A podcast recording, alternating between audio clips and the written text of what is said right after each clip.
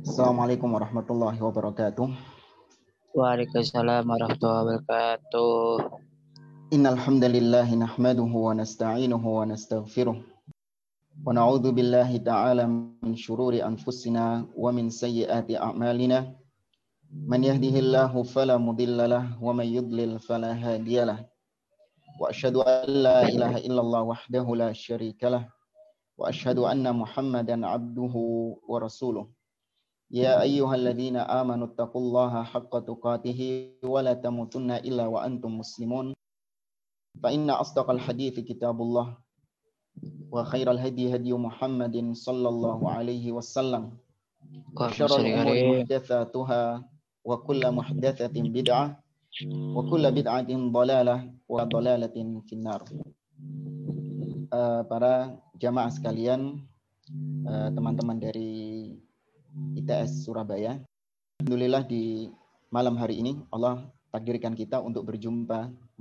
Kita dipertemukan oleh Allah Subhanahu wa taala dalam keadaan kita masih diberikan limpahan nikmat-nikmat, limpahan rezeki oleh Allah. Baik itu nikmat sehat ataupun nikmat waktu dan yang lebih berharga lagi adalah nikmat iman. Kemudian tak lupa pula salawat serta salam semoga senantiasa tercurahkan kepada Nabi Shallallahu alaihi wasallam seluruh sahabat-sahabatnya, dan orang-orang yang setia mengikuti beliau hingga akhir zaman. Yang semoga kita semua digolongkan oleh Allah Azza wa Jalla sebagai umat beliau. Eh, para jamaah sekalian, eh, malam hari ini kita akan mengkaji satu tema yang itu merupakan pesan dari Nabi Shallallahu Alaihi Wasallam untuk kita sering-sering mengingat tentang apa yang akan kita bahas pada malam hari ini. Nabi alaihi salatu wasallam pernah bersabda, "Aktsiru dzikra hadzimil ladzat." Perbanyaklah kalian mengingat pemusnah kenikmatan. Banyaklah kalian mengingat-ingat pemutus kenikmatan, yakni al-maut kata Nabi, yaitu kematian yang dimaksud. Maka uh, kajian kita, tema kajian kita ini itu dalam rangka untuk uh, melaksanakan wasiat Nabi Shallallahu Alaihi Wasallam agar kita senantiasa mengingat akan sebuah peristiwa yang masing-masing di antara kita cepat atau lambat, siap atau tidak, pasti akan mengalami peristiwa tersebut, yaitu kematian. Kematian ini adalah perkara yang pasti, namun yang kita khawatirkan bukan datangnya kematian tersebut, namun yang kita khawatirkan adalah tatkala kematian itu datang, apakah kita dalam keadaan mukmin ataukah kita dalam keadaan kafir, dalam keadaan kita sedang melaksanakan ketaatan kepada Allah ataukah kita dalam keadaan uh, sedang bermaksiat kepada Allah ini yang dikhawatirkan oleh seorang mukmin. Uh, sebelum kita mulai bagaimana uh, perjalanan seorang manusia pasca dia diwafatkan oleh Allah menuju akhirat sampai dia nanti pada titik terakhir yaitu imma fil jannah wa imma fis sa'ir. Ujungnya dia itu kalau enggak ke surga, naudzubillah dia akan dimasukkan oleh Allah ke dalam as-sa'ir, ke dalam neraka. Sebelum kita membahas tentang hal itu, eh, kita sampaikan beberapa mukaddimah yang tujuannya sekali lagi untuk agar kita senantiasa eh, teringat dengan kematian dan mempersiapkan diri dengan kematian tersebut. Eh, para jamaah sekalian yang dirahmati oleh Allah Subhanahu wa taala, masing-masing di antara kita, anak saya, Anda pasti pernah melihat orang-orang yang sudah sakit-sakitan ya. Kita pernah melihat orang-orang yang sudah tua renta, dia ini sudah punya penyakit yang kronis, punya penyakit yang parah. Dia sudah berobat ke sana kemari, tidak ada kesembuhan di situ.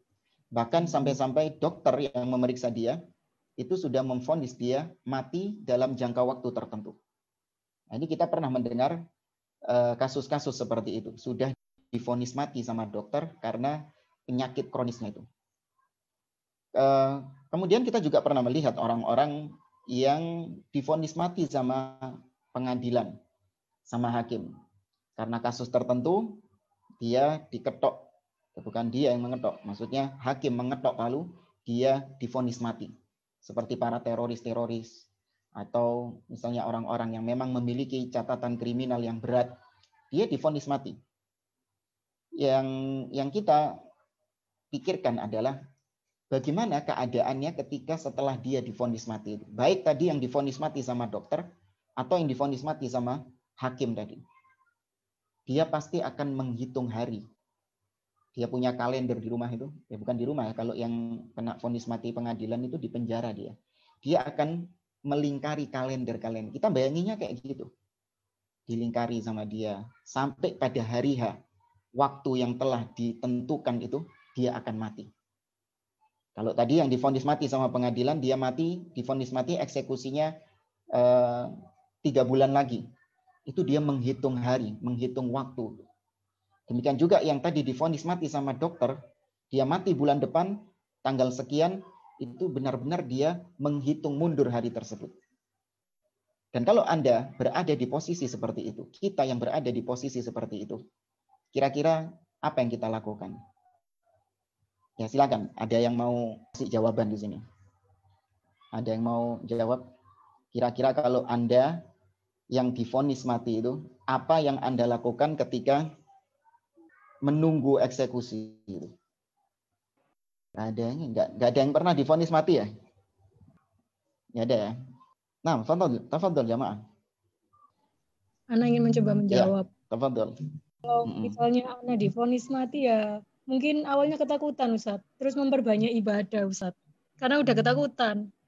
Nah, ketakutan memperbanyak ibadah. Ada yang lain mungkin? Kalau sudah difonis mati sama dokter atau sama pengadilan gitu, apa yang dia lakukan? Mungkin ada yang nyelesain gamenya yang belum selesai misalnya. Takutan. Ya. Terus apa yang dilakukan? Itu kan hanya perasaan, tapi tindakannya apa? Uh, tindakannya takutan takutan aja. Beramal sebanyak-banyaknya, Ustaz. Ya, sama kayak tadi. Ana saya minta yang lain, jawaban yang lain mungkin.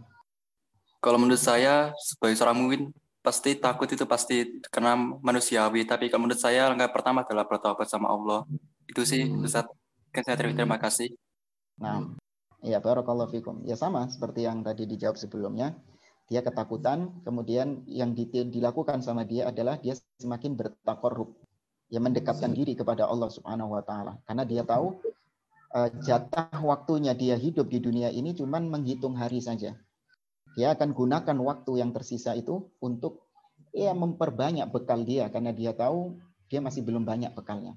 Tapi yang jadi masalah adalah eh, terkadang vonis yang dilayangkan, yang ditetapkan sama dokter dan sama hakim itu pasti enggak? Belum tentu juga kan? Tidak. Iya, terkadang dokter memvonis pasien uh, bulan depan atau umurmu cuma sampai bulan depan saja. Ternyata bulan depan dokternya yang mati. Pernah dapat kayak gitu ya? Eh ya bulan depan dokternya yang mati. Pasiennya justru hidup sampai tahun mati. depan sampai dua tahun lagi. Pasien yang difonis mati itu justru berumur panjang.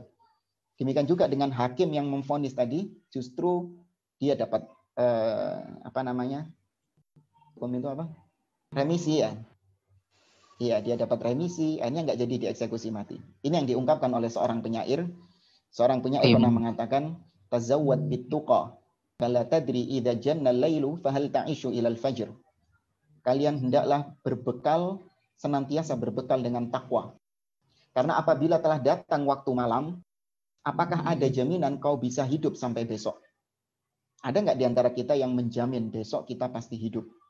Dapat jaminan, dapat garansi dari Allah. Nggak ada. Uh, Kemudian penyair itu mengatakan wa kam min fata asbaha wa amsa dhahikan wa qad nusijat akfanuhu wa huwa la yadri. Berapa banyak anak-anak muda yang dia itu sore harinya, siang harinya dia tertawa, bermain sana, bermain sini. Sore harinya dia seperti itu. Atau pagi harinya dia tertawa terbahak-bahak, guyon sana, bercanda sana, bercanda sini. Padahal hari itu juga di saat yang bersamaan dia tertawa itu, kain kafannya sedang dipotong-potong dalam keadaan yang untuk persiapan mati Wa kam min sahihin mata bi ghairi illah wa min alilin aisyatul dahr. Berapa banyak orang-orang yang sehat dia mati tanpa sebab. Dan berapa banyak orang-orang yang sakit-sakitan seperti yang kita katakan tadi, sudah difonis mati sama dokter, justru dia hidup dengan jangka waktu yang panjang. Nah, kita nggak eh, tadi kita katakan fonis-fonisnya hakim, fonisnya dokter itu masih belum pasti. Sedangkan fonisnya Allah itu pasti. Maka kalau kita membayangkan tadi sudah difonis sama dokter, kita gunakan waktu-waktu itu untuk ibadah, untuk memperbanyak bekal kita kepada Allah, maka yakini kita ini sudah difonis mati sama Allah Azza wa Jalla. Meskipun kita bukan terpidana, meskipun kita ini bukan orang yang sakit, tapi kita ini sejatinya sudah difonis mati sama dokter. Cuman eksekusinya yang tidak kita ketahui. Ya, eksekusinya yang tidak kita ketahui. Kalau tadi terpidana yang difonis mati itu, ada tiga bulan waktu yang tersisa sebelum datangnya eksekusi, dia gunakan tiga bulan itu dimanfaatkan betul-betul untuk melaksanakan ibadah kepada Allah Azza. Dan itu yang kita dapati dari orang-orang yang sudah terpidana mati ketika diwawancara ya sama reporter sama wartawan bagaimana keadaan Anda di dalam sel sebelum menjelang eksekusi mereka mengatakan uh, dia lebih banyak menggelar sejadah. Dia lebih dekat dengan Al-Quran. Dia lebih dekat dengan Allah Subhanahu wa Ta'ala. Bahkan saya pribadi kalau seperti itu, kalau perlu nggak tidur, nggak tidur jamaah. Eman, mau tidur ini eman. Nah ini kalau kita uh, jadi terpidana mati seperti itu. Nah kita semua ini sudah difonis mati oleh Allah Subhanahu Wa Taala. Tadi ayatnya yang dibaca oleh Farid tadi, yaitu firman Allah Azza wa Jalla, kullu nafsin dha'iqatul maut wa innama tuwaffawna ujurakum yaumal qiyamah. Faman zuhziha 'anil nari wa udkhilal jannah faqad faz. Wa mal hayatud dunya illa mata'ul ghurur. Kata Allah semua jiwa itu pasti akan mengalami kematian.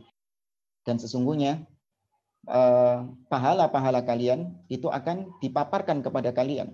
Amalan-amalan kalian akan ditampakkan Barang siapa yang diselamatkan dari neraka dan dimasukkan ke dalam surga, maka dia telah beruntung. Dan namun eh, barang siapa yang terlena dengan dunia, ketahuilah bahwa dunia itu kesenangan yang menipu. Maka eh, kalau kita tahu bahwa kita sudah difonis sama Allah Azza Jalla, eh, kita tidak akan bisa lari dari kematian itu. Tidak ada yang bisa lari dari fonis Allah. Kalau fonisnya hakim, fonisnya dokter, masih mungkin bisa meleset. Namun kalau fonisnya Allah Azza wa Jalla, maka tidak akan mungkin bisa meleset. Allah Azza wa Jalla mengatakan dalam surah Al-Jumu'ah, kata Allah Subhanahu wa taala, "Qul innal mautal ladzi tafirruna minhu fa innahu mulaqikum." Ketahuilah kematian yang kalian lari dari kematian itu. Ya kita ini lari dari kematian. Kita menghindari kematian. Nah, memang kita menghindari kematian. Namun ketahuilah kata Allah, justru kematian itu yang datang kepada kalian. Kita lari dari kematian, namun sejatinya kita ini sedang menjemput kematian itu sendiri. Bahkan Nabi Shallallahu Alaihi Wasallam pernah mengatakan, Inna Allah ida arada ayyumitar rajula ayyumital abda bi ardin ja'ala lahu hajah. Allah itu kata Nabi, kalau Allah sudah menginginkan seorang hamba untuk mati di satu lokasi di atas muka bumi ini, maka Allah jadikan orang itu punya keperluan di lokasi tersebut. Allah kalau ingin kita mati misalnya di tanah haram, kita ingin mati di Makkah misalnya, maka Allah jadikan kita ini ada kebutuhan ke sana, entah umroh atau mungkin cuma sekedar melaksanakan bisnis misalnya. Seumur-umur nggak pernah ke Mekah, tiba-tiba kita ke sana karena memang Allah menginginkan kita mati di sana. Ya, jadi match. Ya, nggak mungkin kita lari dari kematian. Allah juga mengatakan dalam surah An-Nisa kata Allah Subhanahu wa taala Allah Azza wa Jalla mengatakan eh, walau kuntum fi burujin musyayyadah kalian tidak akan bisa eh, lari dari kematian meskipun kalian berada di dalam benteng yang kokoh. Ya di dalam benteng yang kokoh. Tetap kematian itu datang kepada kalian. Bahkan Nabi Shallallahu Alaihi Wasallam manusia yang paling mulia beliau juga difonis mati. Bahkan fonis matinya itu langsung ditujukan kepada beliau oleh Allah Azza wa Jalla. Allah berfirman, "Innaka mayyitun wa innahum mayyitun." Wahai Muhammad, sesungguhnya engkau itu mayit. Kau itu akan mati dan mereka semua juga akan mati. Ya, maka e, Nabi saja sekelas Nabi Shallallahu alaihi wasallam saja difonis mati sama Allah Azza wa Jalla, apalagi manusia-manusia selain beliau. Cuman yang aneh memang ada sebagian orang itu yang justru bergembira ketika vonis matinya itu semakin dekat. Maksud saya perayaan ulang tahun itu. Ya kan? Dengan dia merayakan ultah, happy birthday, apa kalau orang sekarang bilang uh, iyalah happy birthday itu. Ketika dia merayakan happy birthday, merayakan ulang tahun, itu dia itu sedang merayakan dekatnya dia dengan kematian. Ada aneh ya, Anda kalau misalnya ada seorang tadi, pasien difonis sama dokter, sampean tiga bulan lagi mati. Kemudian bulan berikutnya genap satu bulan kehidupan dia setelah difonis itu, Anda datang menjenguk dia di rumah sakit, mengucapkan selamat. Selamat ya, tinggal dua bulan lagi sampean hidup. Gimana itu? Perasaan orang yang di, uh, uh, diucapan selamat seperti itu. Nah itu hakikatnya ulang tahun seperti itu. Secara logis saja sudah nggak masuk akal. Orang semakin dekat dengan kematian justru dirayakan besar-besaran atau kalau adat sebagian orang malah dibolimi. Ya kan? Masih ada nggak ini antara teman-teman di ITS ini yang mendolimi temannya yang ulang tahun itu? Banyak. Masih banyak ya kayak gitu ya? ya banyak. Ada yang hadir yang hadir di kajian ini meninggalkan kebiasaan-kebiasaan buruk seperti itu. Eman, saya esok dipangan kok. Tepung juga masih bisa dimanfaatkan. Kok dibuat mendolimi kawannya. Ya, itu dosanya mendolimi orang dan yang kedua tabzir, membuang-buang nikmat Allah Subhanahu wa taala. Dan yang ketiga adalah tasyabuh, meniru kebiasaan orang-orang kafir yaitu uh, merayakan ulang tahun ulang tahun. Ini bukan dari kebiasaan kaum muslimin. Nah, uh, kemudian uh, kita tahu terkadang ada sebagian orang itu yang minta eksekusinya itu ditunda. Ya, ada orang-orang yang minta panjang umur misalnya. Ini sama saja dia menginginkan eksekusi matinya itu ditunda. Apa hukumnya orang minta tambahan umur? Ada yang bisa jawab? Boleh nggak seorang itu berdoa minta ditambah umurnya? Boleh. Boleh ya? Iya, Ada yang berbeda pendapat yang mengatakan nggak boleh, Ustaz. Karena kalau orang semakin panjang umur, maka dia semakin banyak dosanya misalnya. Ada yang berpendapat gitu? Nggak ada ya? Berarti boleh ya seorang untuk minta panjang umur. Tapi yang perlu diperhatikan, eh, seorang penyair pernah mengatakan, Man arada tulal umri fal yasbir ala firakil ahbab. Boleh seorang itu untuk dia berdoa minta tambahan umur. Minta dipanjangkan umurnya. Atau dia melakukan amalan-amalan yang memang Nabi menjanjikan itu bisa menambah umur. Seperti misalnya apa? Ada yang tahu? Apa amalan yang bisa untuk memanjangkan umur? Itu e, menyambung silaturahim.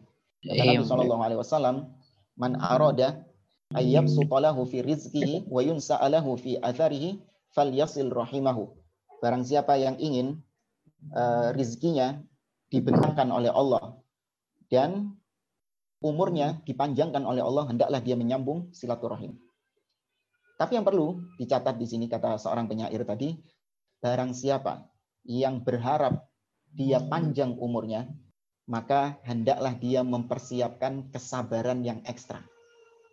Ini buat antum, kalian yang ingin supaya uh, ingin minta kepada Allah agar dipanjangkan usianya, siap-siap beli sabar yang banyak. Kenapa? Karena dia akan berpisah dengan orang-orang yang dia cintai. Dia akan berpisah dengan kedua orang tuanya. Dia akan berpisah dengan saudara-saudaranya. Dia berpisah dengan istrinya. Dia berpisah dengan suaminya. Dia ber, bahkan berpisah dengan anak-anaknya, jemaah.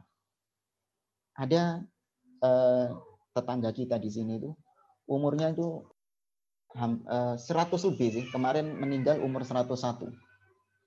Itu sudah ditinggal semua. Teman-temannya seangkatan wis gak ono kabeh. Bojone ya gak ono pisan. Anaknya sudah nggak ada. Yang ada yang rawat dia itu cicitnya Bahkan cucunya itu sudah sudah tua-tua semua, cucunya itu. Yang ngerawat dia itu cicit-cicitnya itu. Ya apa hidup seperti itu bisa nggak sabaran tuh? Jangan terus pengen panjang umur, panjang umur. Tapi kalau ternyata dipanjangkan usianya membuat antum semakin jauh dari Allah Subhanahu wa taala, maka sebaiknya antum minta kepada Allah agar kalau memang wafat sekarang itu lebih baik, maka diwafatkan sekarang. Tapi kalau memang diwafatkan nanti itu lebih baik, maka minta diwafatkan nanti dan serahkan kepada Allah Azza wa Jalla. Sebagaimana doa yang diajarkan Nabi Shallallahu Alaihi Wasallam, Nabi pernah berdoa, Allahumma bi ilmikal ghaib wa qudratika alal khalq ahini ma alimtal hayata khairan li wa tawaffani ma alimtal wafata khairan li. Kata Nabi ya Allah, dengan ilmu gaibmu dan kekuasaanmu atas seluruh makhluk-makhlukmu, matikan aku. Afwan, hidupkan aku sekarang. Biarkan aku hidup sekarang. Kalau kau memang mengetahui hidupku sekarang lebih baik daripada matiku. Dan matikan aku sekarang. Apabila kau tahu bahwa kematianku sekarang itu lebih baik daripada hidup. Ya, dan Allah yang tahu jamaah. Terkadang kehidupan kita sekarang ini, kondisi kita sekarang ini, itu adalah kondisi terbaik kita. Kita sedang berada di puncak-puncaknya keimanan kita. Dan Allah tahu besok-besok kita ini keimanannya semakin drop, semakin drop, semakin drop. Maka ketika itu minta kepada Allah diwafatkan dalam keadaan puncak keimanan Anda. Ya, dalam keadaan puncak-puncaknya keimanan Anda. Doa uh, dari Nabi Shallallahu Alaihi Wasallam. Ada yang berani nggak doa kayak gitu? Minta dimatikan sekarang, kalau memang kematian sekarang itu lebih baik. Wani gak? Nabi Shallallahu Alaihi Wasallam juga pernah ditanya, Ya Rasulullah, man khairun nas? Wahai Rasulullah, siapakah manusia yang paling baik? Nabi Shallallahu Alaihi Wasallam mengatakan, man tala umruhu wa hasuna amalu. Orang yang terbaik adalah seorang yang uh, panjang usianya dan semakin baik amalannya. Jadi jangan cuma minta panjang usia, tapi minta supaya usia yang panjang diiringi dengan amal-amal yang baik. Dan kemudian apa yang kita persiapkan untuk kita menghadapi kematian ini? Uh, kita tahu bahwa ketika seorang terpidana mati itu dieksekusi, dia boleh nggak membawa barang-barangnya itu ke sel tahanan itu dibawa mungkin dia punya apa hobinya dia naik motor hobinya dia bersepeda sepeda digowong nggak oleh kan? Iya. Dan itu yang sama eh, hal yang sama terjadi pada kondisi kita tatkala difonis mati oleh Allah. Tidak semua yang kita miliki itu bisa kita bawa tatkala kita mati. Ya. Nabi saw mengatakan yatba'ul mayyit talata ada tiga hal yang diiringi atau ada tiga hal yang mengiring yang mengiringi kepergian seorang jenazah. Kata beliau, fayarji uthnan wa yabqa wahid. Yang dua itu balik lagi, tidak jadi nemeni dia di kuburan. Hanya satu saja yang menemani dia di kuburan. Kata Nabi, yatsba'uhu ahluhu wa maluhu wa amaluhu. Ketika dia mati, dia akan diikuti oleh keluarganya. Dia akan diikuti oleh hartanya. Hartanya ikut juga di situ. Ya, barangkali ada budak-budaknya yang juga ikut mengiringi jenazahnya atau juga dia diantar dengan mobilnya misalnya. Itu diiringi dengan hartanya. Dan yang ketiga adalah amal perbuatannya. Kemudian kata Nabi, fayarji'u ahluhu wa maluhu. Tapi hartanya dia dan keluarganya dia nggak ikut menemani dia di kuburan. Dan itu benar sebakti-baktinya anak kepada orang tua. Ada nggak ketika orang tuanya meninggal, anaknya itu dekem, dekem itu apa ya? Berdiam diri di kuburan, nemeni bapak e, nemeni ibu e. Nggak mau pulang dia. Nggak, aku sama ibu, sama bapak di kuburan. Nggak pernah tahu ada anak yang kayak gitu. Sebakti-baktinya anak kepada orang tua, selesai orang tuanya dipendem, orang tuanya dikubur, pulang dia ke rumah. Ribut urusan waris Ya, ini sekelas anak yang berbakti. Demikian juga dengan suami istri yang katanya cintanya sehidup semati. Ya, ketika istrinya meninggal, suaminya meninggal, apa yang dilakukan? Doa tat. Apa? Doa. Mendoakan. Iya. Nikah lagi. Iya, selain Nah, itu jawaban yang yang mau yang mau Anda dengar gitu. Sudah istrinya meninggal, apa yang dilakukan suaminya? doain. Iya, mendoakan istrinya. Terus masa cuma doa saja gitu. Cari pengganti. Yang perempuan juga gitu. Katanya sehidup semati. I can't live without you. Ya, aku nggak bisa hidup tanpamu. Tapi ketika uh, suaminya meninggal, ya, rabina dia. Baik. Uh, amaluhu. Yang tersisa adalah amal perbuatannya. Ya, di amal perbuatannya itulah yang akan menemani dia di kuburan kelak, yang akan dibawa dia di kuburannya itu. Kita berbicara tentang eksekusi mati yang telah ditetapkan oleh Allah Subhanahu wa taala. Bagaimana rasanya eksekusi mati itu? Yaitu apa yang dikenal dengan istilah sakarat. Ya dikenal dengan istilah sakarat. Sakarat ya, sakaratul maut. Ya bahasa kita sering kita dengar sakaratul maut. Dan kematian itu kebanyakan didahului oleh sakaratul maut itu. Tapi tidak semua kematian itu didahului dengan sakaratul maut. Ada mautul fujiah kematian yang tiba-tiba ada kematian yang tiba-tiba, tidak ada sakarat, ya tidak ada uh, introduction uh, pendahuluan di situ. Tahu-tahu ya sudah mati. Dia tidur, kemudian nggak sadarkan diri, kemudian dia berangkat mati. Itu ada yang seperti itu. Dan perlu dicatat, dahsyatnya sakarat dengan tidaknya itu tidak uh, tergantung dengan amalannya. Jadi jangan dianggap ada orang yang matinya itu Eh, nggak ada sakarotnya, dianggap ini orang baik. Belum tentu. Dan ada orang yang sakarot dalam keadaan sakit luar biasa, Anda menganggap itu orang yang jelek amalannya. Calon-calon penghuni neraka. Dulu ini jerat-jerit itu. Belum tentu jamaah. Ya, itu belum tentu seperti itu. Karena kata kata Nabi Shallallahu Alaihi Wasallam, eh, Nabi Shallallahu Alaihi Wasallam mengatakan, mautul fujiah ni'matun lil mukmin wa adzabun lil kafir. Kematian secara tiba-tiba tadi kematian yang tidak sadar itu uh, apa ya alus gitu. Ya kematian yang alus gitu. Tahu-tahu ya. mati gitu. Iya. Ya nggak ada mukadimahnya itu. Kata Nabi kalau itu terjadi pada orang mukmin maka itu nikmat dari Allah Subhanahu wa taala. Tapi kalau itu terjadi pada orang kafir maka itu adab. Itu siksa dari Allah Subhanahu wa taala. Kok bisa ada yang tahu jawabannya apa? Saya ulangi ya. Kematian tiba-tiba, ya kematian yang tiba-tiba itu nikmat bagi orang mukmin dan azab, siksa bagi orang kafir. Kok bisa? Fadolu, silakan. Ada yang tahu? Karena nggak merasakan sakit Ustaz. Iya, nikmat bagi orang mukmin karena dia tidak merasakan sakit tatkala dicabut nyawanya.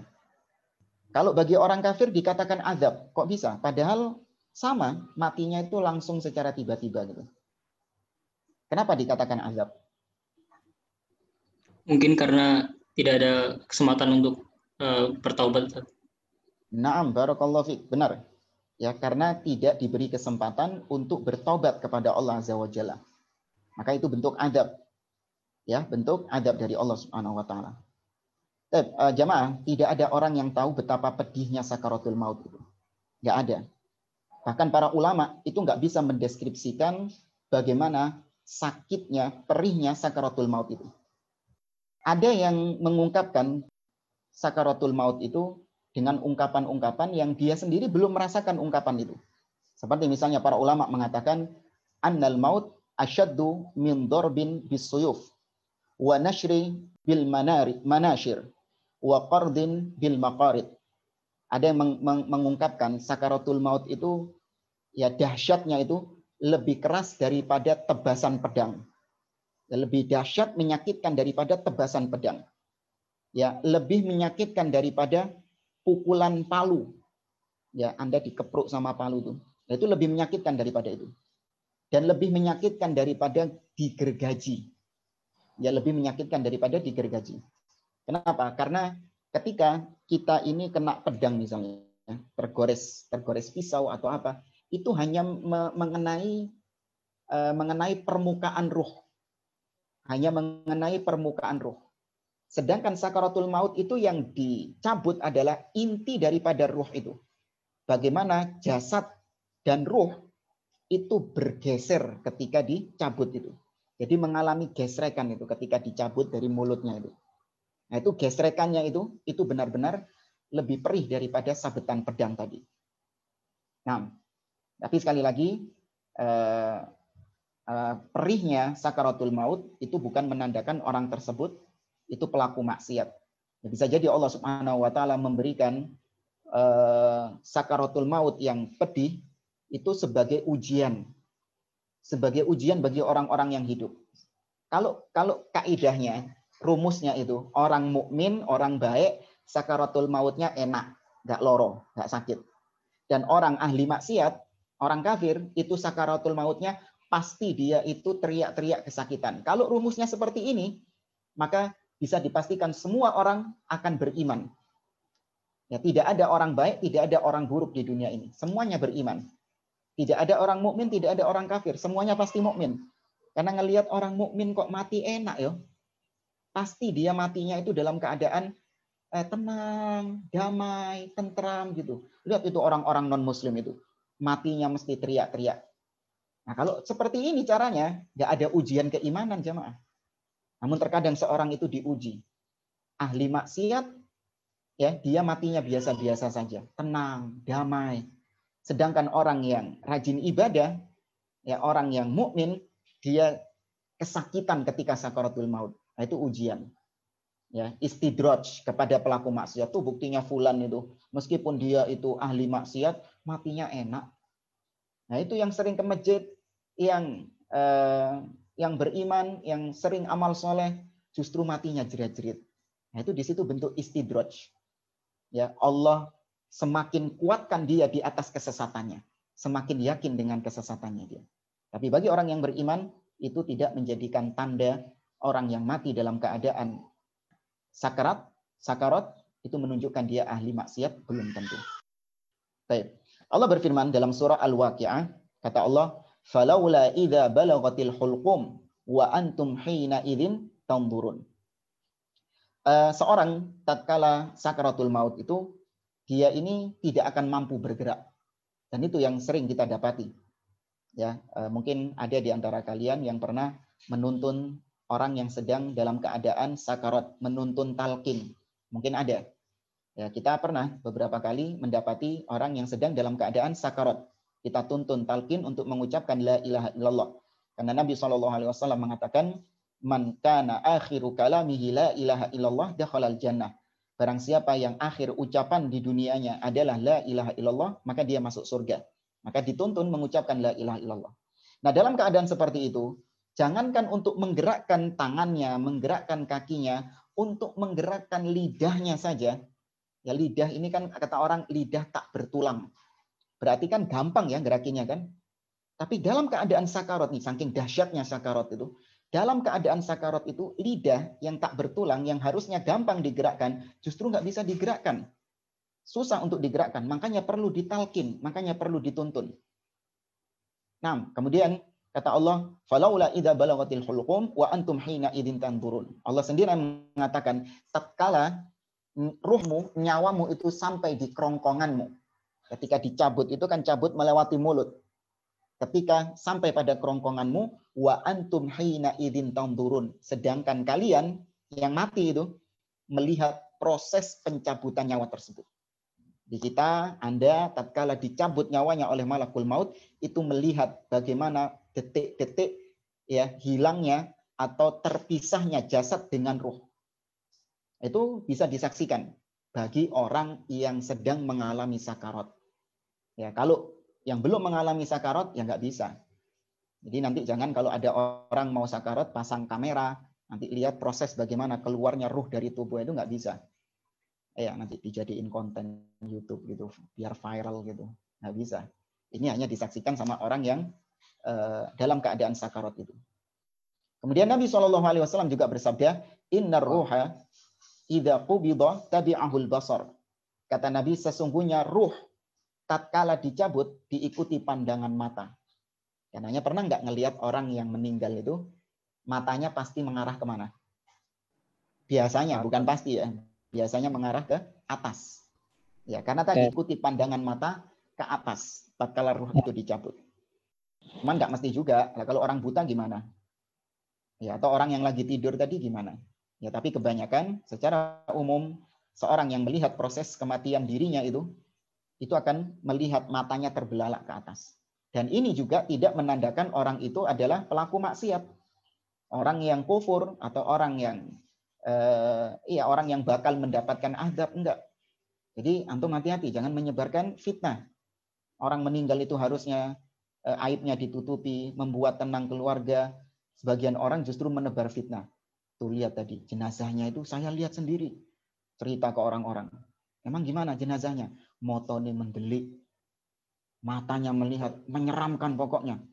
Itu karena dulu dia nggak bayar utang saya. Yuk, nyambungin anggono Ya jangan. Ya ditutupi aibnya. Eh, bagi yang Anda pernah melihat jenazah saudaranya, setelah saya melihat, kalaupun Anda melihat ada aib-aib di situ, tutupi sudah.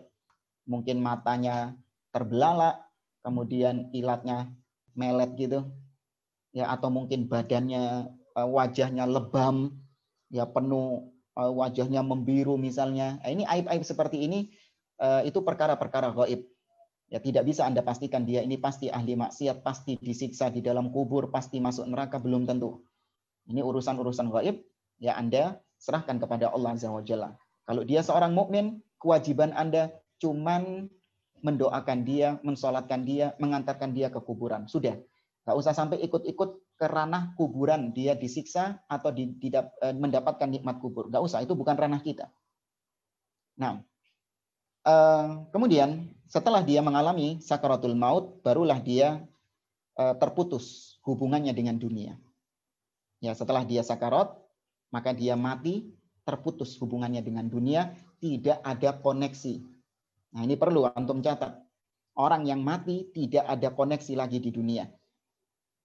Ustadz, saya pernah melihat penampakan tetangga saya yang kemarin meninggal kecelakaan. Ada kan orang-orang gitu? kalau matinya itu mati kecelakaan atau matinya itu eh, dimutilasi, pokoknya mati, mati dengan sun. Iya, maka keyakinan sebagian orang apa? Arwahnya gentayangan. Ya saya ngelihat Ustaz, tetangga saya itu arwahnya gentayangan, menuntut balas. Mereka akan delok susana. Iya, kalian lihat film-film horor. Padahal dalam akidah kita nggak ada seorang yang meninggal terputus hubungannya dengan orang yang masih hidup. Kalaupun Anda diketok-ketoi, ya penampakan orang yang meninggal, tetangga Anda yang meninggal, yakini itu bukan dia. Itu adalah syaitan yang menyerupai orang tersebut untuk menakut-nakuti Anda atau untuk menjerumuskan Anda kepada kesesatan. Nah, karena ada orang-orang kayak gitu. Eh, setan-setan yang seperti itu, dia menjelma menjadi bapaknya bapaknya meninggal. Kemudian ada setan menjelma menjadi bapaknya, menampakkan diri di hadapan anaknya. Kemudian bapaknya mengatakan, "Le, bapak kepanasan, Le." Ya, bapak kepanasan di kuburan. Ya. Kemudian besoknya sang anak melakukan perbuatan yang eh, justru menjerumuskan pada kesesatan. Karena semalam didatangi bapaknya, penampakan bapaknya, hanya besok panggil tukang bangun bangunan atau bangun apa namanya atap di kuburan bapaknya. Cek bapakku gak kepanasan. Padahal nggak boleh membangun bangunan di atas kuburan. Kemudian bapaknya datang lagi. Mengatakan kepada anaknya, Le, bapakmu haus, bapakmu kehausan. Besoknya datang lagi, disiram karo, disiram gaya banyu kuburan bapak itu. Lega sang anak, Alhamdulillah bapakku sudah nggak kehausan. Nggak kehausan apa? air apa yang bisa ngeresap sampai dalam kuburan bapakmu itu air apa? Masih disiram banyu ember paling ngeresap cuma berapa meter jemaah? Nyampe nggak ke jasadnya bapaknya itu? Nggak nyampe. Apalagi nyampe ke alam kubur, lebih mustahil lagi. Ya, maka hati-hati kalau nemu penampakan-penampakan, ya maka itu yakini bukan penampakan orang yang meninggal, tapi itu adalah syaitan, itu adalah jin yang E, menyamar sebagai orang tersebut untuk menyesatkan manusia dari jalan Allah Subhanahu wa taala. Sekarang setelah fase dunia, dia berpindah ke fase alam barzah. Jadi fase seseorang itu kata para ulama ada empat. Yang pertama adalah fase ruh. Ya, fase ruh ini yaitu ketika dahulu Allah Azza wa Jalla e, mengambil perjanjian dari ruh-ruh manusia seluruhnya. Itu bisa uh, uh, bisa Anda lihat di dalam surat Al-A'raf. Kalau yang ingin uh, nomor ayatnya, sebentar. Allah Azza wa Jalla mengatakan dalam surat Al-A'raf eh, wa id akhadha rabbuka min bani adama min dzurriyyatihim. Bentar. Duhurihim dzurriyyatahum. Surat Al-A'raf ayat 172. Ya Allah mengatakan wa id akhadha rabbuka min bani adama min dhuhurihim min dzurriyyat. Dan ingatlah ketika Allah mengambil perjanjian kepada kalian wahai anak Adam. Ya, Allah mengambil perjanjian kepada kalian dan kepada keturunan-keturunan kalian wa ashhadahum ala anfusihim dan Allah mengambil saksi atas kalian alastu birabbikum. Jadi Allah itu bertanya kepada seluruh ruh-ruh manusia yang ada sekarang ini, termasuk kita dulu pernah ditanya sama Allah, bukankah aku adalah Tuhan kalian? Qalu bala. Semua ruh-ruh itu mengatakan iya. Kau adalah Rob kami. Nah, ini alam ruh. Kemudian yang kedua barulah fase uh, dunia. Termasuk di dalamnya fase janin. Fase ketika masih dalam keadaan janin. Kemudian berpindah ke fase ketiga adalah fase barzah atau yang kita kenal dengan alam kubur. Baru kemudian fase yang keempat adalah fase uh, al-qiyamah atau fase akhirat.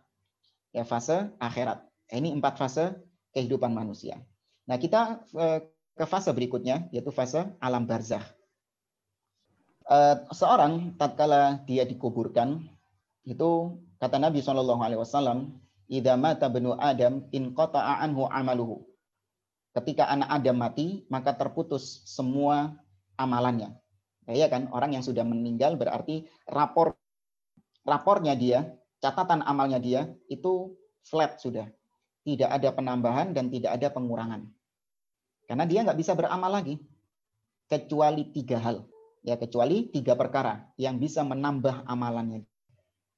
Ada yang tahu apa tiga perkara itu? Ini terkenal kok ini hadisnya. Jika anak Adam mati, terputuslah semua kecuali tiga perkara. Mana Ustadz?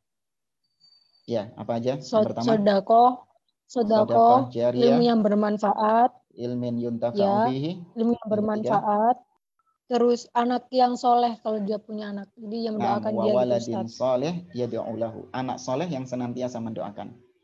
Tapi pertanyaannya, orang yang meninggal itu apakah cuma doanya anak soleh saja yang sampai kepada dia? Kan tadi Nabi menyebutkan eh, tiga pintu yang masih bisa dimanfaatkan oleh seorang mayit untuk menambah amalannya. Salah satunya adalah anak soleh yang mendoakan. Emang kalau tetangganya yang mendoakan nggak nyampe? Enggak. Tuh, nggak nyampe. Antum, antum terus ngap, eh, lapo sholat jenazah. Gak tahu sholat jenazah. Sholat jenazah lah no. Apa sholat jenazah itu cuma anak soleh saja yang boleh sholat? Tetangganya nggak boleh, temannya nggak boleh gitu. Ya, sholat jenazah kan mendoakan. Nyampe apa enggak itu kalau tetangganya yang mendoakan? Sampai Ustaz. Nyampe kan? Nah terus kenapa Nabi kok mengatakan anak soleh yang mendoakan? Kenapa Nabi nggak mengumumkan saja, menjadikannya umum? Nggak khusus anak soleh saja. Padahal kan tetangga bisa, teman bisa. Kenapa kok anak soleh? Ada yang tahu? Iya, karena hal ini karena hal ini membuat uh, sebagai motivasi seorang orang tua untuk didik anaknya supaya soleh, Ustadz. Ya, bisa jadi sih. Ya, ada jawaban lain? Saya, Ustadz. Ya, ya Menurut saya, kenapa anak soleh ini termasuk uh, doa anak soleh ini termasuk amalan yang tidak akan terputus. Karena begini Ustadz, ya uh, mungkin untuk uh, doa tetangga seperti itu akan ya akan diterima begitu.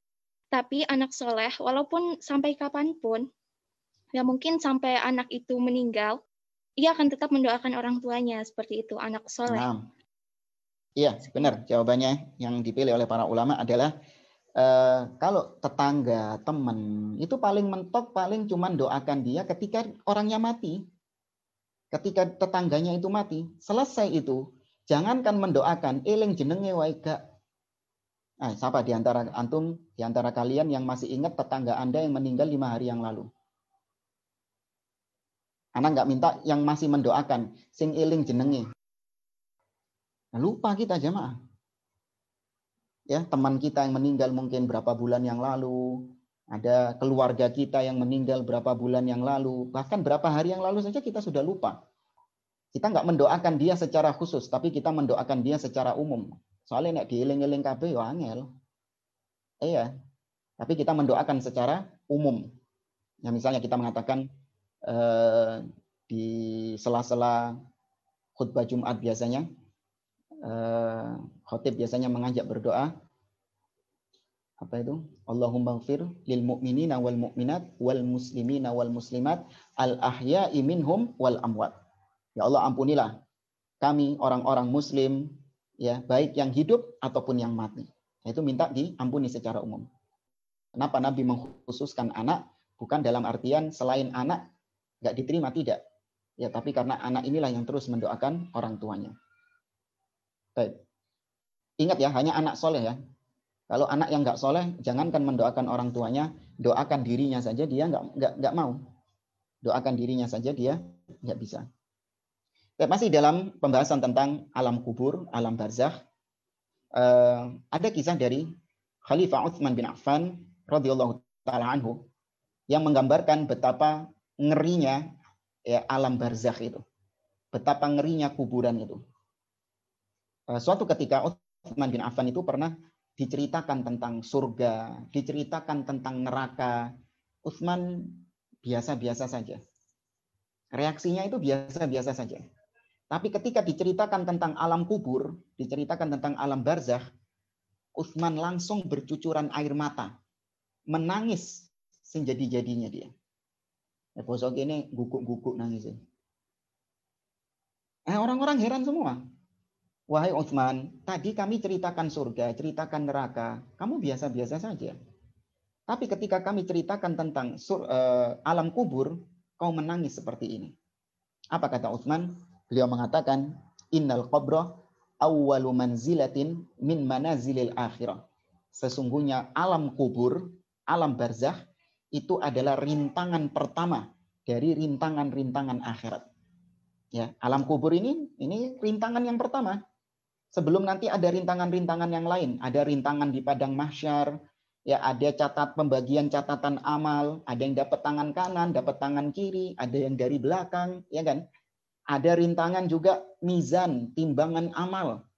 Ada juga nanti rintangan sirot, ya yang membentang di atas neraka jahanam, jembatan tipis yang membentang di atas neraka jahanam. Itu rintangan-rintangan yang dilalui. Tapi yang pertama kali itu adalah alam barzah, alam kubur. Kata Utsman, aku pernah mendengar Nabi Shallallahu Alaihi Wasallam mengatakan, "Fa'iyanju minhu, fama ba'dahu aisar minhu, wa illam yanju minhu, fama ba'dahu asyaddu min." Apabila seorang berhasil melewati rintangan kuburan, lintang, rintangan alam barzah, maka rintangan setelahnya itu gampang. Insya Allah gampang rintangan-rintangan setelahnya. Tapi kalau rintangan barzah, rintangan alam kubur, itu sudah terseok-seok dia. Menjawab pertanyaan mungkar dan nakir. Siapa robmu? Siapa nabimu? Apa agamamu? Sudah terbata-bata, sudah kesusahan. Di sini alamat nanti rintangan-rintangan setelahnya itu lebih berat lagi bagi dia. Makanya Utsman bin Affan menangis ketika diingatkan tentang alam barzah ini. Ingat ya, bedakan antara uh, kuburan sama uh, alam barzah. Alam kubur sama alam eh, alam kubur sama kuburan. Ya saya ulangi, bedakan antara alam kubur dengan kuburan. Kalau kuburan itu pemakamannya, ya tempat seseorang ya memakamkan jenazah, memakamkan memakamkan jasad bangkai. Itu kuburan namanya, pemakaman. Adapun alam kubur itu adalah alam yang berbeda dengan alam dunia. Disebut dengan alam kubur karena memang kebanyakan orang mati dikubur. Tapi belum tentu orang mati itu dikubur. Ada yang matinya dibakar, kremasi itu kayak orang-orang kafir itu. Apakah dia tidak mengalami alam kubur? Tetap dia. Jangan dianggap ketika nanti Anda ada orang yang matinya dikremasi, dibakar, kemudian abunya ditaburkan ke lautan, maka dia tidak ditanya eh, tidak masuk alam kubur. Enggak, tetap dia akan mengalami peristiwa alam kubur itu. Ya, tetap dia akan mengalami peristiwa alam kubur tersebut atau dia dimakan sama uh, dimakan sama hewan buas misalnya. Ada orang yang tenggelam. Ya, ada orang manusia tenggelam di laut. Kemudian di dalam laut ini dia itu di dicabik-cabik sama ikan di laut itu. Mbo piranha, mbo paus, mbo hiu, dicabik-cabik dia. Kemudian ikannya ditangkap sama nelayan. Ya. Kemudian sama nelayan dijual di pasar. Yang habis makan bangkai tadi ikannya dijual ke pasar. Kemudian sama manusia dimakan lagi. Kemudian manusia makan itu sampai dia masuk ke pencernaan, kemudian mohon maaf jadi kotoran. Kemudian kotorannya dimakan ikan lagi jamaah. Ikan lele biasanya ya. Pertanyaannya, tadi orang yang mati dicabik-cabik sama ikan itu ke mana jasadnya dia? Terus gak karuan kan? Ya, tapi apakah dia nggak mengalami eh, alam barzah? Tetap dia mengalami alam barzah. Tetap dia akan ditanya sama mungkar dan nakir. Ya. Eh, tatkala seorang dimasukkan ke dalam kuburan dan dia mengalami alam barzah, maka dia sedang mengalami hari kiamat bagi dia saja. Makanya hari kiamat itu artinya kehidupan setelah kematian. Ya kehidupan setelah kematian itu sudah disebut uh, hari kiamat. Para ulama mengistilahkan dengan ucapan man mata faqad qamat kiamatuhu. Barang siapa yang mati maka telah tegak hari kiamat untuk dia. Ya telah tegak hari kiamat hanya untuk dia karena dia mengalami fase setelah kematian itu, kehidupan setelah kematian. Nah, ini harus diimani jamaah, meskipun tidak ada uh, fakta ilmiah tentang hal itu. Ini keimanan yang berbicara. Hati-hati, jangan seperti pemikirannya orang-orang orientalis, orang-orang liberal, mu'tazilah, yang apa-apa selalu ditimbang dengan akal, selalu ditimbang dengan nalar. Mana Ustadz? Gak ada buktinya alam kubur itu ada. Saya sudah pasang kamera di kuburan tetangga saya yang mati itu. Ternyata nggak ada namanya mungkar nakir itu datang sudah tak pasangi alat recording canggih sudah guys ya tapi ternyata nggak ada tuh pertanyaan man buka ya siapa nabimu apa agamamu ternyata nggak ada maka kami nggak beriman dengan adanya alam barzah ini orang-orang yang eh, selalu mengedepankan akal daripada dalil adapun ahlu sunnah wal jamaah manhaj salaf itu senantiasa mengedepankan dalil daripada akal nah kalau dalil sudah berbicara Meskipun akal belum sampai ke sana, maka yakini. Ya, maka diyakini. Itu cara beragama kita. Dia didatangi oleh mungkar dan nakir. Nabi SAW mengatakan, eh, Ida kubira ahadukum au ida dhufina ahadukum apabila salah seorang di antara kalian dimakamkan ja'ahul malakan maka akan ada dua malaikat yang datang azroqan uh, ya salah satunya uh, ahaduhuma yuqalu lahu yuqalu lahu ahaduhuma mungkar wal akhar nakir. Yang satu disebut mungkar dan yang satu disebut an-nakir. Nah, ini ujian. Ya, ujian keimanan di dalam kubur. Uh, mungkin orang bertanya, ngapain seorang ditanya dengan ujian siapa Robmu, apa nabi, siapa nabimu dan apa agamamu? Apa manfaatnya dia diuji di alam kubur tersebut? Maka kata para ulama, ini untuk memisahkan antara mukmin dan kafir. Nanti di akhirat ada persidangan lagi.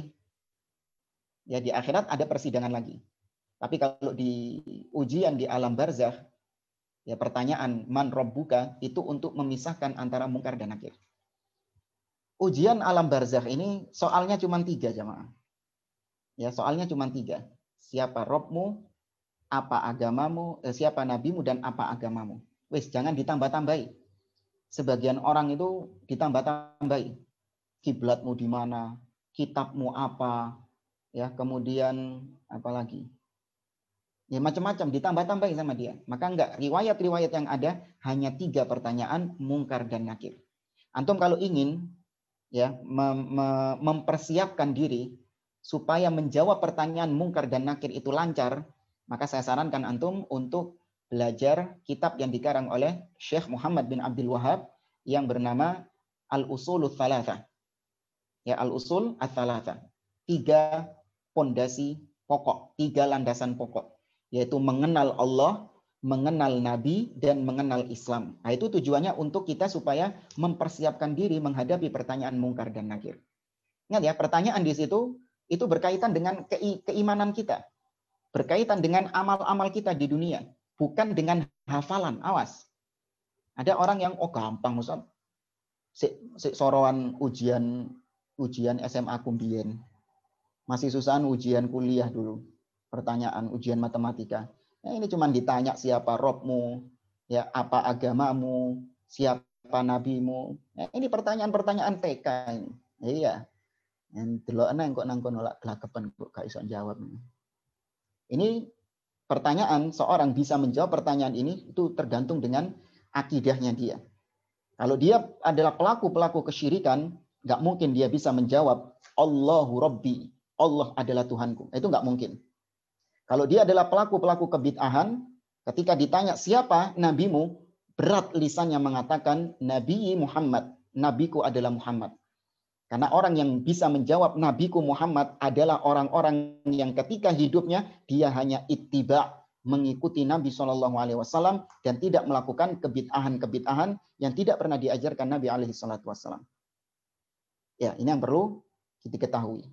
Dan lucunya sebagian orang di negeri kita ini eh, ada yang jadi joki, joki ujian kubur, ada joki-joki ujian nasional, ada yang jadi joki ujian kubur. Ya, kita pernah lihat itu ada eh, seorang dimakamkan. Kemudian sang ustadz itu yang setelah memberi kajian, bukan kajian, memberi kultum di kuburan, dia tiba-tiba berbicara kepada orang yang mati itu. Padahal orang yang mati tadi kita katakan terputus dengan orang yang di dunia. Tapi sang ustadz ini ngajak bicara mayat yang barusan dikubur itu. Apa kata dia? Idza ja'akal malakan fayas'alanika man rabbuka faqul rabbiyallah wa man nabiyyuka faqul Muhammad wa madinuka faqul Islam wahai fulan ini ustadznya ngomong sama orang yang dikubur ini apabila datang kepadamu nanti dua malaikat ya maka uh, kalau kau ditanya siapa Robmu jawablah Allah kalau kau nanti ditanya siapa nabimu jawablah Muhammad kalau ditanya siap apa agamamu, jawablah Islam. Ya diajari, dituntun, dikasih bocoran gitu. Nah ini joki-joki alam kubur ini kayak gini. Maka nggak ada. Ya, ini semua bergantung dengan keimanan Anda. Allah Azza wa Jalla berfirman dalam surah Ibrahim, "Yuthabbitullahu alladhina amanu bil qawli thabit fil hayati dunya wa fil akhirah."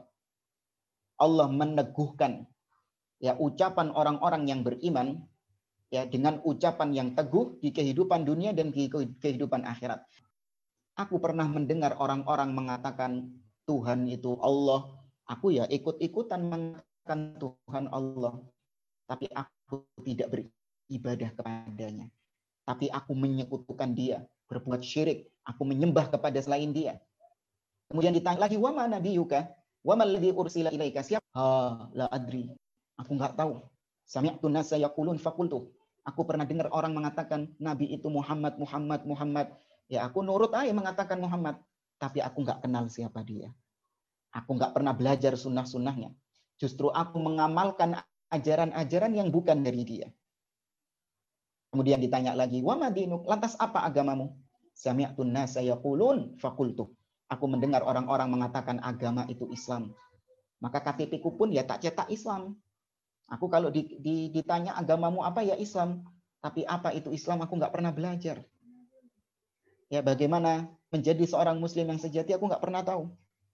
Nah, maka kata Nabi Shallallahu Alaihi Wasallam, "Faduriba bimitraqatin min hadidin, fayasihu sayhatan, yasma'uha kulla syai'in illal jinnu wal ins." Maka tatkala dia terbata-bata itu, dia dipukul dengan cambuk yang terbuat dari besi. Seketika itu dia menjerit sekencang-kencangnya dan didengar jeritan itu oleh semua makhluk kecuali jin dan manusia nggak bisa mendengar jeritan orang-orang yang disiksa di alam kubur itu. Terakhir ya pertanyaan sebelum kita tutup, kenapa kok cuman jin dan manusia yang nggak bisa mendengar? Kenapa kita nggak bisa mendengar jeritan orang-orang yang sekarang ini disiksa? Kalau kalau dengar kan enak ya. Di situ kan kita semakin takut, semakin mendekatkan diri kepada Allah, semakin meninggalkan maksiat. Kan harusnya gitu ya. Tapi kenapa kok kita dibikin budek sama Allah, nggak bisa mendengar jeritan orang-orang yang disiksa dalam kubur? Kira-kira kenapa Jamal? Ada Ustadz. Ya, kenapa? Kalau logis ya, setahu Ana, Ana ini kan uh, jurusan sains. Itu eh, menghasilkan suara yang ultrasonik Ustadz. Jadi melebihi dari 20 Hz. Wah, kalau gitu nggak ada nggak ada ini ya, nggak ada keterangan di dalam dalil kalau suara yang dihasilkan oleh eh, apa namanya orang-orang yang disiksa di dalam kubur itu suaranya sekian hertz gitu eh, frekuensinya berapa itu nggak ada keterangan dalil di situ ya yang lain mungkin ya tapi ya mungkin wallahu alam. Ya bisa jadi karena memang Allah jadikan telinga kita ini itu hanya mendengar sampai frekuensi berapa. Coba yang tadi mbak sampai yang jauh tadi. Itu mendengar sampai frekuensi berapa? 20 ribu Hz manusia bisa mendengar. di bawah itu nggak bisa? Nggak bisa, di atasnya pun juga nggak bisa Ustadz. oh di atasnya juga nggak bisa ya? Iya, Nah, itu memang Allah jadikan kapasitas kemampuan telinga seseorang hanya seperti itu. Tapi bukan berarti nggak ada. Nah, ini sama seperti tadi orang-orang yang nggak percaya dengan alam kubur karena nggak melihat. Karena sesuatu yang nggak dilihat itu belum tentu, eh, kata mereka sudah pasti nggak ada. Belum tentu. Kemampuan mata, kemampuan telinga, memang Allah setting seperti itu. Bisa jadi settingannya memang kita nggak bisa mendengar. Seperti dulu saya punya alat apa kayak ngusir kecoa itu ada alatnya itu katanya bunyi saya cuman tak rungok-rungok no gak muni kata teman-teman sih iya itu soalnya bunyinya frekuensi berapa gitu. Hanya bisa didengar oleh hewan-hewan serangga-serangga. Kalau manusia nggak bisa dengar ya percaya wis gitu. Tapi ternyata memang bunyi seperti itu. Ya kalau dimasukkan di komputer itu ada eh, ya ada bunyinya ada garis-garisnya itu apa itu. Nah eh, alasan yang masuk akal ini bablas sedikit ya nggak apa-apa ya.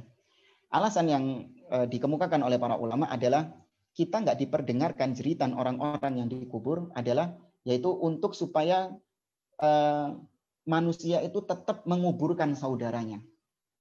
Antum Anda bisa bayangkan ya bagaimana kalau Allah dengarkan, perdengarkan kita ini jeritan orang-orang yang di alam kubur. Kira-kira nih anak tonggo sampean mati melok ngubur gak? Gak ada yang mau ngubur jamaah. Ngeri soalnya. Melbu kuburan itu dengar orang jerat-jerit. Apalagi kalau ada keluarganya di situ. Ya, apalagi kalau ada keluarganya, pasti membuat sedih keluarganya. Aduh, bapakku disiksa. Aduh, bojoku disiksa, gitu. Ya pasti akan membuat sedih keluarganya. Kemudian yang yang berikutnya karena meredam fitnah. Ya, meredam fitnah. Karena kalau diperdengarkan suara jeritan orang-orang yang ada di dalam kubur, nah ini nanti akan ada orang-orang yang menjadikan itu sebagai kesempatan dia mengumbar aib. Misalnya ada teman Anda meninggal ya. Kemudian Anda eh, eh, teman Anda meninggal, kemudian ada orang lain mengatakan, "Eh, tak ajak ke kuburannya." Rungokno ta, lah dia jerat-jerit. Dijak sampai nang kuburan. Duh, yo kan jerat-jerit kan? Yo iki biyen sing nyolong duitku. Ya ini dulu yang nyuri uangku gitu. Tuh lihat, dengarkan dia disiksa kan. Ini dulu yang memang ini ini. Ya itu hanya. Hanya eh, ada banyak fitnah-fitnah gara-gara mendengar cerita di dalam kubur. Maka disumpal sudah, nggak dengar. Dan itu konsekuensi keimanan. Baik, jamaah, anak kira eh, cuman sampai alam barzah saja. Eh, kita eh, tidak sampai ke alam akhirat ya. Nanti ada padang mahsyar, eh, kemudian ada dan ada telaga Nabi Shallallahu Alaihi Wasallam ya dan lain sebagainya dari rintangan-rintangan akhirat. Namun yang sedikit ini semoga uh, bisa untuk menjadikan kita termotivasi ya sebagai cambuk tamparan bagi kita yang terus lalai akan akhirat dan terlena dengan dunia ini. Semoga apa yang kita sampaikan ini membangunkan kita dari gemerlapnya dunia agar tidak silau dengan gemerlapnya dunia.